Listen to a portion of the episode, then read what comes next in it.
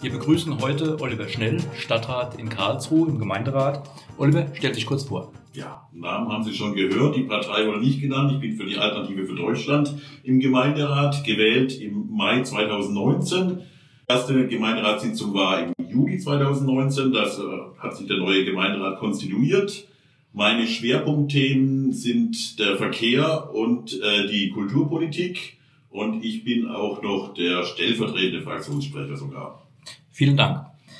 Über welche Themen werden wir uns heute unterhalten, Oliver? Ja, also ich dachte daran, wir hatten jetzt eben die letzte Gemeinderatssitzung am 26. Mai und ich möchte gerne heute darüber sprechen. Und den Schwerpunkt, den die ganze Sitzung hatte, das waren mich letztendlich die Finanzen in vielen Bereichen. Oliver, wie war der Ablauf dieser Sitzung aus deiner Sicht?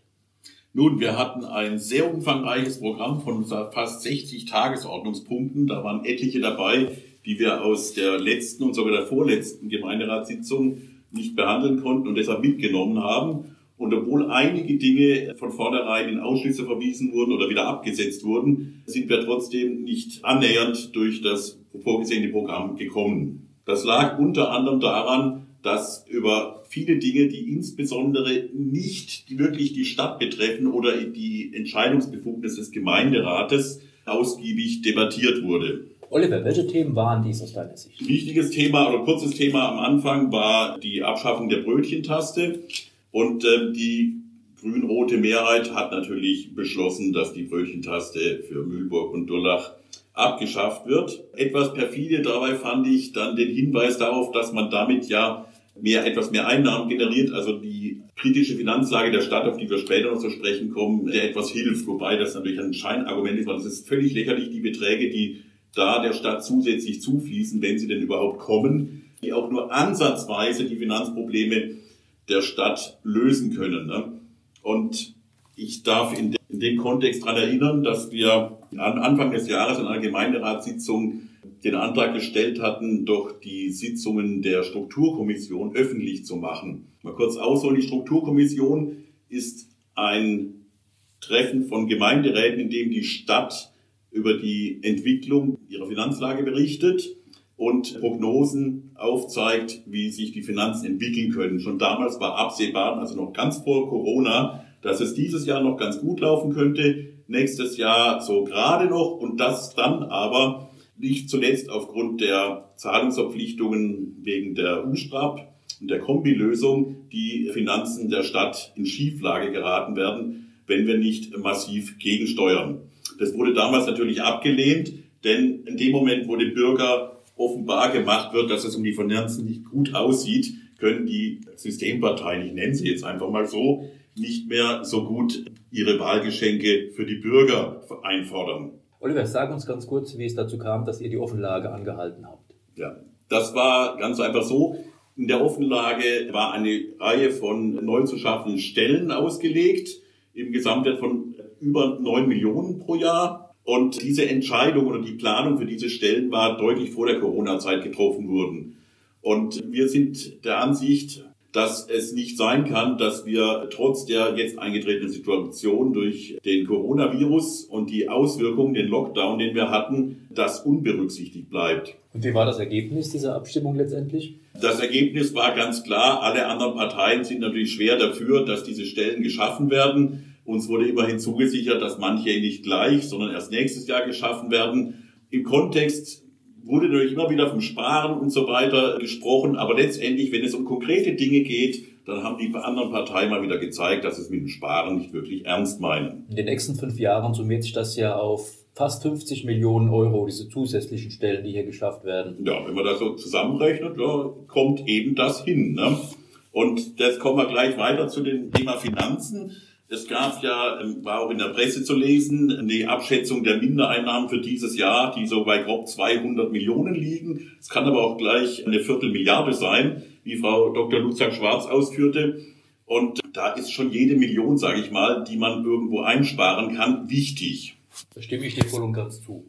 Ja, allein ähm, die Äußerung dann in der Debatte um eben die Finanzen kam es öfters dazu, ja, wir müssen sparen, Aber dann kam das Argument, wir dürfen in einem Bereich, das Soziale, gegen, nicht gegen die Kultur ausspielen und so weiter. Auf der anderen Seite war da wieder zu hören, teilweise aus der gleichen Fraktion, dass man doch Schwerpunkte beim Sparen setzen müsste und so weiter. Und das Ganze gipfelte dann darin, in dieser Resolution, die der Gemeinderat einstimmig, das heißt auch mit unseren Stimmen, verfasst hat. Ein wichtiger Punkt daraus ist, und das hat die Frau erste Bürgermeisterin, Frau Dr. Lutzak Schwarz, auch richtig ausgeführt, wer bestellt, der muss auch bezahlen, denn die Mindereinnahmen, die die Stadt hat, beziehungsweise die Mehrausgaben, die die Stadt aufgrund dieser Krise hat, die hat sie nicht selbst verschuldet, sondern die sind entstanden durch die Anordnung von Land und Bund. Und deshalb von dort Geld einzufordern, um uns zu helfen, ist durchaus rechtmäßig und zulässig.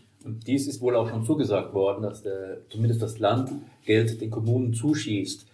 Der Punkt ist halt, auch diese sind Steuergelder, die auch von den Karlsruher Bürgern gezahlt werden müssen. Das ist selbstverständlich richtig. Da gab es auch einen entsprechenden Kommentar in den BNN dazu, aber ich hatte bei der Gemeinderatssitzung den Eindruck, den hat entweder keiner gelesen oder keiner lesen wollen. Oliver, ihr hattet doch auch eine Anfrage gestellt zum Thema Haushaltssperre. Das ist richtig und uns wurde beschieden von der ersten Bürgermeisterin, dass das im Moment noch nicht absehbar ist, weil die Schätzungen eben noch laufen und das Jahr eben noch nicht rum ist, aber dass es nicht ausgeschlossen werden kann. Und damit kommen wir wieder zurück zur Resolution, deren erster Punkt, den ich eigentlich auch kritisch sehe, da lautet, ich zitiere das jetzt, das Land beschließt haushaltsrechtliche Hilfen wie die Aussetzung der gesetzlichen Regelung zum Erlass einer Haushaltssperre und den Erlass des dadurch erforderlichen Nachtragshaushalts für das Jahr 2020. Mit anderen Worten, das ist die Forderung nach einem Freifahrtschein, Schulden zu machen ohne Ende. Und das sehen wir kritisch. Dennoch haben wir das Ganze mitgetragen, eben aus dem Grund, dass hier Bund und Land schon in die finanzielle Verantwortung mit reingenommen werden sollen. Ne? Da tritt die Stadt Karlsruhe ja an die Fußstapfen von Frau von der Leyen in Europa, die jetzt auch einen riesigen Betrag als Schulden aufnehmen will. Das ist richtig.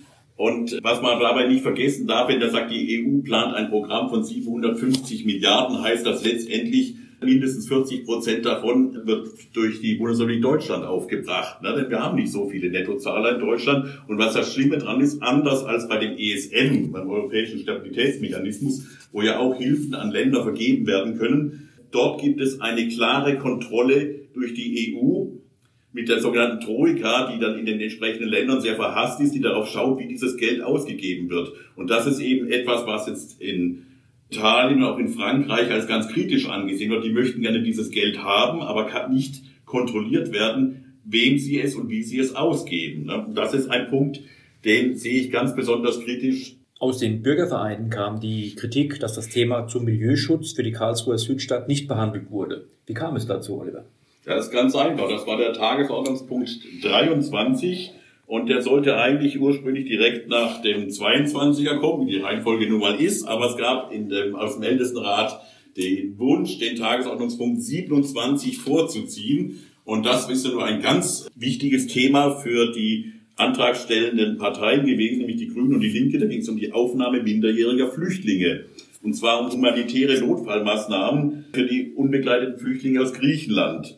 Und darüber haben wir länger debattiert und auch der OB hat dazu äh, gesprochen und eben ausgeführt, dass es im Augenblick jetzt wirklich keinen Sinn macht, hier schon mal Aufnahmekapazitäten zu schaffen, weil sowieso nicht klar ist, ob da überhaupt jemals welche nach Karlsruhe kommen. Der OB hat ähm, klar gesagt eben, dass es nicht notwendig ist, hierfür Kapazitäten zu schaffen. Und das hat auch der Gemeinderat Gott sei Dank mehrheitlich so gesehen.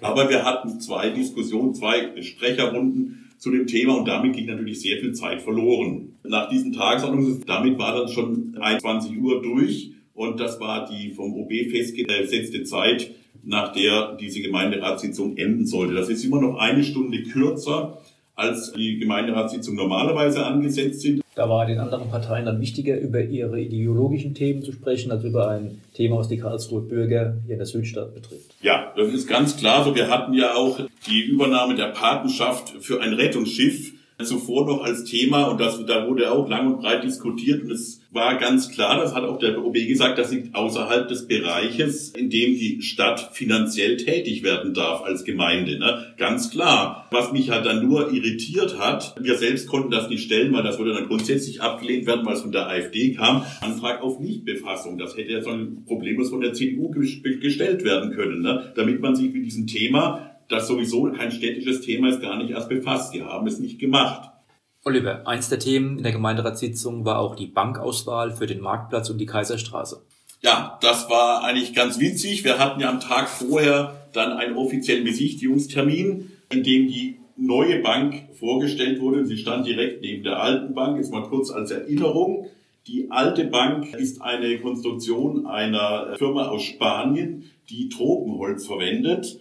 Und damit hatten damals zunächst die Grünen ihre Probleme. Sie haben sie aber dann von der Stadt erklären lassen und das wurde auch nachgewiesen durch die Herstellerfirma, dass dieses Tropenholz zertifiziert ist und aus Plantagenanbau stammt. Und das halte ich ja nicht für besonders wichtig, weil damit hätte man konkret eine Wirtschaftshilfe für die Menschen dort in Afrika, in diesem Land, wo das Holz eben abgebaut wird, geben können. Ne? Aber nein, wer war dagegen insbesondere? Es war die CDU, die sich damit eben ein wenig, für meinen Eindruck, grün anstreichen wollte. Und insbesondere durch die Stimmen der CDU ist dieser Banktyp vor Monaten eben abgelehnt worden und die Stadt beauftragt worden, einen neuen Banktyp zu suchen. Welches Holz ist denn jetzt ausgewählt worden für die neue Bank? Ja, die neue Bank wird jetzt aus Robinienholz gebaut werden.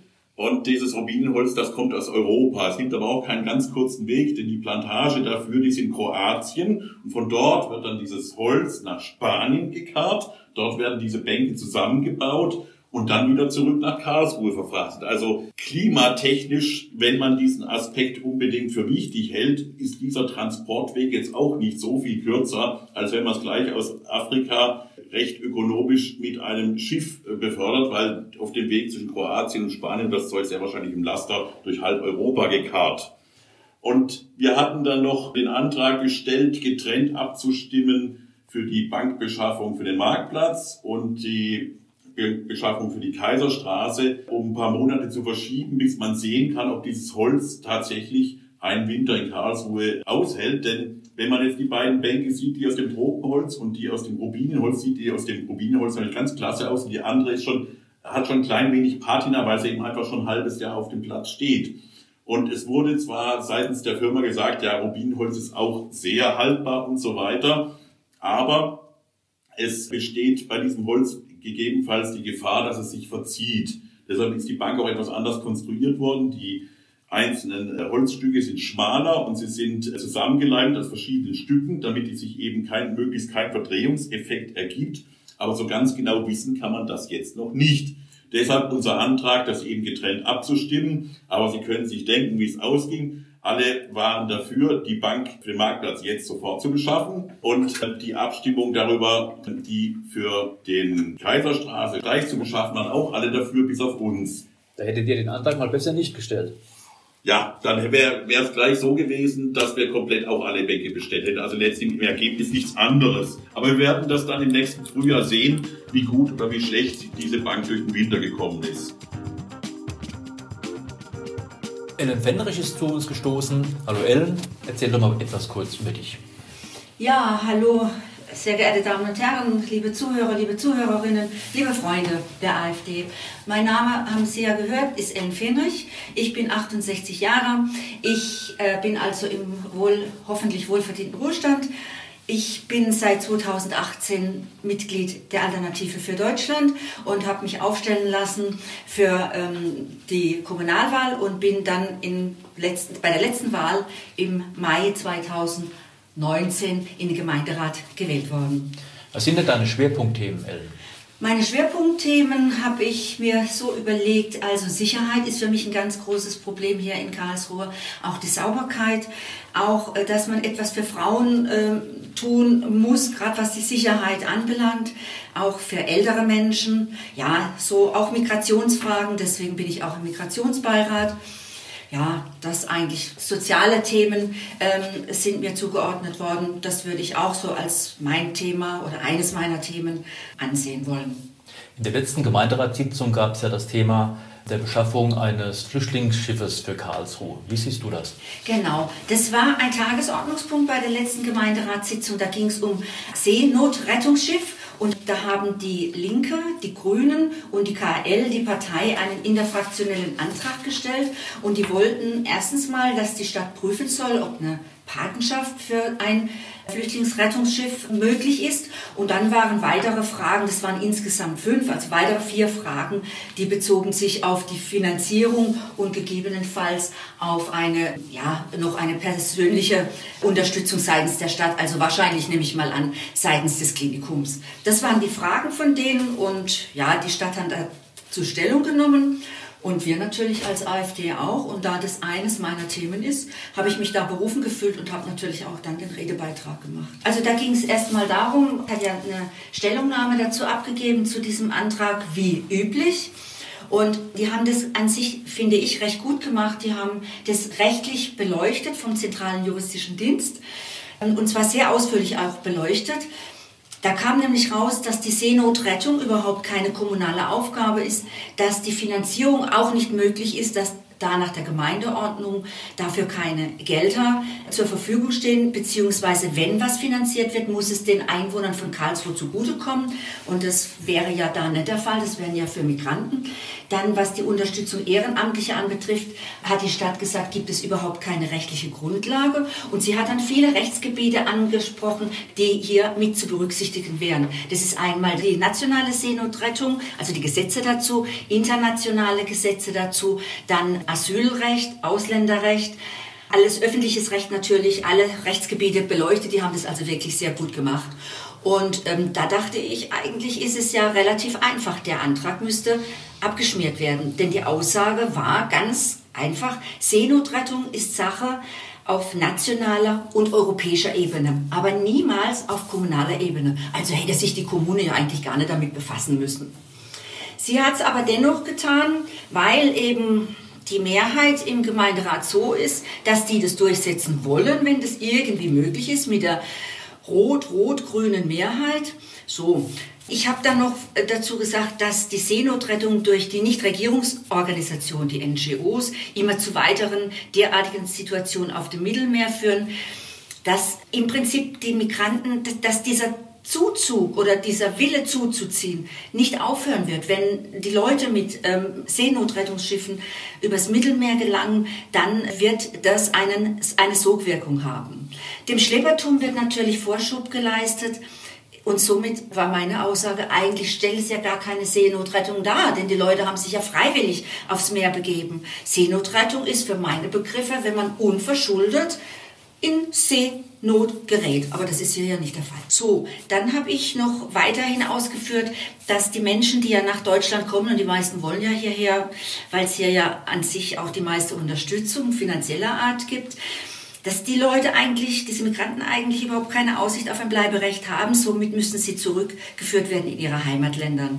Und dann bin ich der Meinung, dass den Menschen mit dem Geld, was wir hier ausgeben würden für so ein Seenotrettungsschiff, dass den Leuten viel mehr gedient ist, wenn das Geld in ihren Heimatländern zur Verfügung gestellt werden kann. Ich habe dann noch erwähnt, dass die Stadt ja aufgrund auch der grün-rot-roten Mehrheit ständig irgendeinen Antrag stellt, fast in jeder Gemeinderatssitzung, irgendeinem dubiosen, mehr oder weniger dubiosen Verein beizutreten. Und habe vorgeschlagen, wie wäre es denn, wenn man mal das einschränken würde, dass man jedem Verein, der uns ja auch Tausende oder zigtausende von Euros kostet jedes Jahr, dass man vielleicht eine Städtepartnerschaft irgendwo eingeht oder eine Projektpartnerschaft oder dass man einfach nur bestimmte Projekte in den Herkunftsländern von den Migranten durchführt. Da wäre das Geld viel, viel besser angebracht. Was ich bemerkenswert fand, dass die Grünen, Rot-Roten sich eigentlich für nichts zu schade sind. Sie sehen, dass wir jetzt in einer Krise sind, wo viele Menschen in Kurzarbeit geraten, wo Menschen ihre Arbeitsplätze verlieren werden. Wir werden die Auswirkungen erst in einigen Monaten richtig zu spüren bekommen. Und ist es, da ist es für mich doch erstaunlich, dass man da nicht Rücksicht nimmt auf die Bevölkerung, hier, die hier durch Arbeit zum Wohlergehen der Stadtgesellschaft beiträgt. Erstaunlich ist aus Sicht der AfD-Fraktion, dass gerade jetzt, wo so viele Menschen hier um ihre Jobs bangen müssen, Parteien, die sich allzu gerne als besonders sozial eingestellt dastehen, auf die Idee kommen, Migranten ohne Bleibeperspektive aufzunehmen. Wir vermissen bei diesen Parteien ein Solidaritätsgefühl bezüglich der Menschen, die die Stadtgesellschaft durch ihre Arbeit und ihr Engagement immer mitgetragen haben und auch noch mittragen. Und als kleines Bonbon für die Grünen habe ich da noch darauf hingewiesen, dass diese Schiffe ja ältere Schiffe sind. Die haben uns ja da ähm, in Aussicht gestellt, Sea-Watch 3, Sea-Watch 4, Alan Kuri. Das sind ja alles ältere Rettungsschiffe und die fahren natürlich mit Schiffsdiesel. Was ist Schiffsdiesel? Schiffsdiesel ist überwiegend Schweröl. Und ich bin jetzt kein Umweltexperte, aber ich weiß, dass äh, Schiffsdiesel sehr umweltschädlich ist und das müssten insbesondere die Grünen berücksichtigen, denn es werden ausgestoßen Stickoxide, Schwefeloxide, Feinstaub und Ruß. So, und ja, es kam fast, wie es kommen musste, dieser Punkt 1, nämlich die Patenschaft, ob Karlsruhe die Patenschaft übernimmt, analog der Patenschaft zur Fregatte von Karlsruhe die mittlerweile aber außer Dienst gestellt ist. Da hat der Bürgermeister gesagt, ja, er wird sich darum, äh, er wird sich Gedanken machen. Er würde das auch befürworten und dementsprechend wurde das natürlich mehrheitlich angenommen. Wir drei Stadträte von der AfD haben das natürlich nicht angenommen, ganz logisch. Und dann ging es, wie gesagt, um die Punkte 2 bis 5. Das war also Finanzierung und Personalbestellung. Da haben Gott sei Dank die Vernünftigen, es gibt ja auch noch ein paar Vernünftige, manchmal zumindest außer uns, und die haben dann mehrheitlich auch äh, gesagt, also das können wir jetzt wirklich nicht machen. Und so kam mit einer Mehrheit von 25 zu dem Rest, wir waren glaube ich 47 Stadträte, mit der Mehrheit von 25 Nein-Stimmen für diesen Antrag der Finanzierung. Gott sei Dank, das haben wir abwenden können. Und da bin ich herzlich froh, dass nicht alle übergeschnappt sind. Der KSC ist jetzt ja sportlich aktiv. Wie sieht es denn aus mit dem Stadion? Ja, also im letzten Gemeinderat haben wir darüber gesprochen, über die Finanzierung. 2016 hat ja der Gemeinderat den Vollumbau des Stadions beschlossen mit einem Gesamtvolumen von 113 Millionen. Aus den 113 Millionen wurden dann zwei Jahre später 118 Millionen. Wir sind jetzt im Moment bei einem Bauten, ja, oder wo die Finanzierung im Prinzip schon äh, eingepreist ist, bei 119 Millionen klingt ja gut. Aber wir sind ja voll im Umbau. Das, der Großteil ist ja noch gar nicht geschaffen. Und deshalb hat dann die Stadt den Worst Case errechnet und kam da auf sage und schreibe 143 Millionen. Das heißt, eine Kostensteigerung von insgesamt circa 20 Prozent. Das ist natürlich eine ganze Menge und es ging dann um die Frage, äh, kann man das weiterführen oder nicht? Und wir haben dann dafür plädiert, dass man es weiterführt. Der KSC ist, hat sicherlich einen Imagefaktor für Karlsruhe. Im Moment scheint er ja auch wieder nach oben zu gehen. Wir haben dann gesagt, wir können ja keine Ruine zurücklassen und haben Nolens, Wohlens zugestimmt, wir müssen in den sauren Apfel beißen und hoffen, die Hoffnung stirbt ja zuletzt, und hoffen, dass die 143 Millionen Euro nicht Wirklichkeit werden, sondern dass wir doch mehr oder weniger mit dem blauen Auge davon kommen. Jo, ich darf dazu noch ergänzen, ich muss jetzt im Rückgriff auf die vergangene Legislaturperiode, wo der Marc Bernhard und äh, Dr. Paul Schmidt, unsere damaligen Gemeinderäte der AfD, ganz klar schon gesagt haben, dass es mit dieser Finanzierung dieses Bauvolumens, das wir damals hatten mit den 113 Millionen, dass das schon nicht funktionieren wird durch die Pacht, die ein KSC bezahlen wird. Und so ist es ja auch tatsächlich gekommen. Jetzt kommen noch die Kostensteigerungen hinzu. Also die Stadt wird auf einer ganzen Menge Geld sitzen bleiben. Also sprich, das Stadion finanziert sich nicht durch den Spielbetrieb. Und das ist etwas, wir haben es damals schon vorausgesehen. Wir hatten sogar, das weiß ich noch, im damaligen Kommunalwahlkampf die Forderung nach einer Volksabstimmung über den Umbau des Stadions. Dem wurde natürlich nicht entsprochen. Aber wir haben es vorausgesehen und es ist tatsächlich so eingetreten. Vielleicht sollte man doch öfters mal auf die AfD hören. Ne? Wir liegen meistens nicht schlecht mit unseren Prognosen.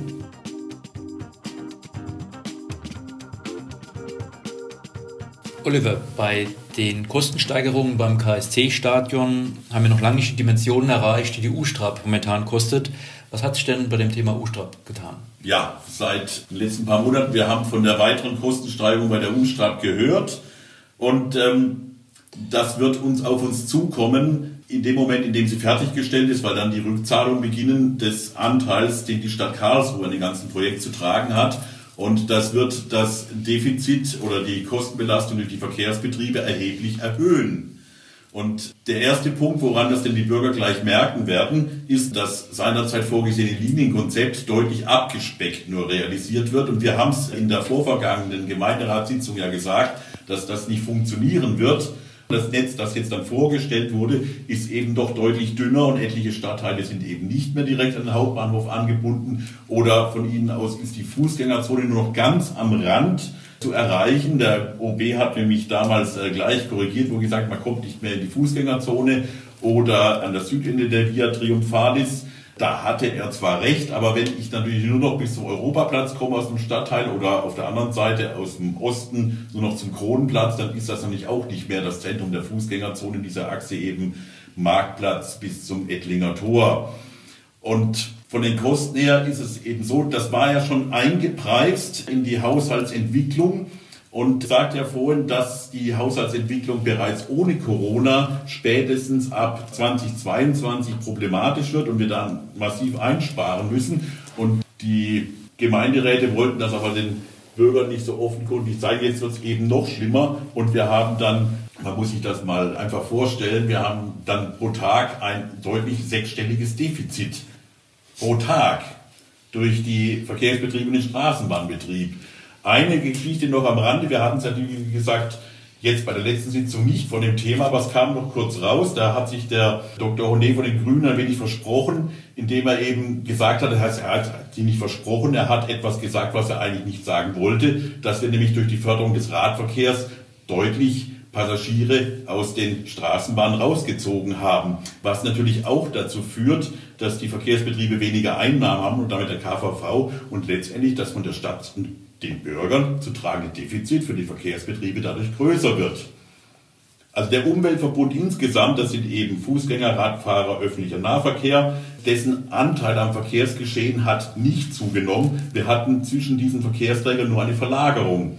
Und zwar zu Lasten des ÖPNV und sprich unseren Straßenbahnen.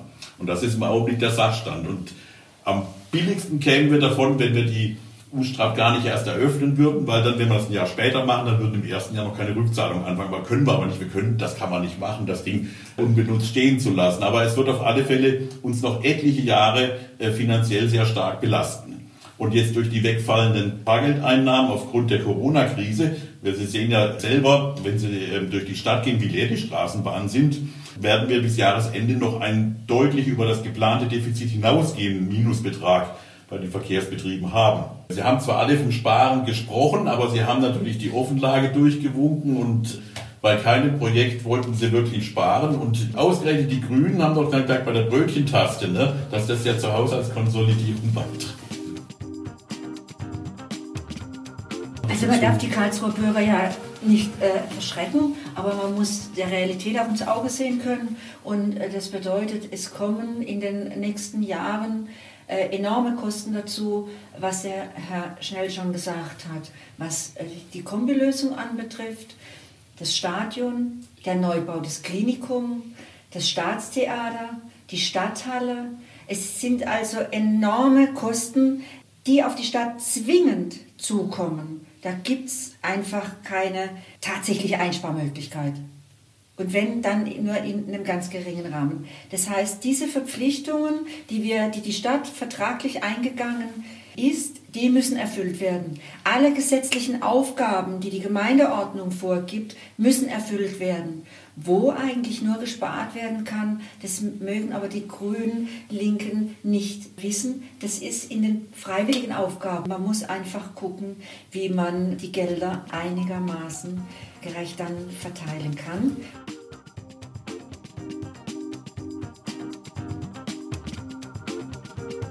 Wir natürlich auch sparen können, ist der sogenannte Klimaschutz. Ne? Hier wurde in der vorvergangenen Gemeinderatssitzung ein Programm durchgewunken, das in der Summe, und jetzt halten Sie sich bitte fest, eine halbe Milliarde Euro über einen Zeitraum bis 2035, bis zu dem Karlsruhe klimaneutral sein soll, verausgabt werden soll. Und das sind Beträge, die sind so enorm, die hätten wir uns auch bei einer Superkonjunktur nicht leisten können. Und jetzt durch die Corona-Krise ist da erst recht keine Perspektive, so etwas zu machen. Aber in diesem Bereich ist bei der linksgrünen Mehrheit, so wie es derzeit aussieht, keinerlei Kompromissfähigkeit. Wir hatten damals ja noch angeregt, dann macht man das doch bitte so, dass man die Maßnahmen, die je eingesetzt im Euro am meisten CO2-Einsparungen bringen, dass man die macht und die anderen Sachen zurückstellt. Aber das fand natürlich auch keinerlei Mehrheit im Gemeinderat. Die Kosten für die Stadt steigen, die Bürger werden diese Kosten zu tragen haben und Bürger heißen nicht umsonst Bürger, weil sie für die Kosten der Stadt bürgen.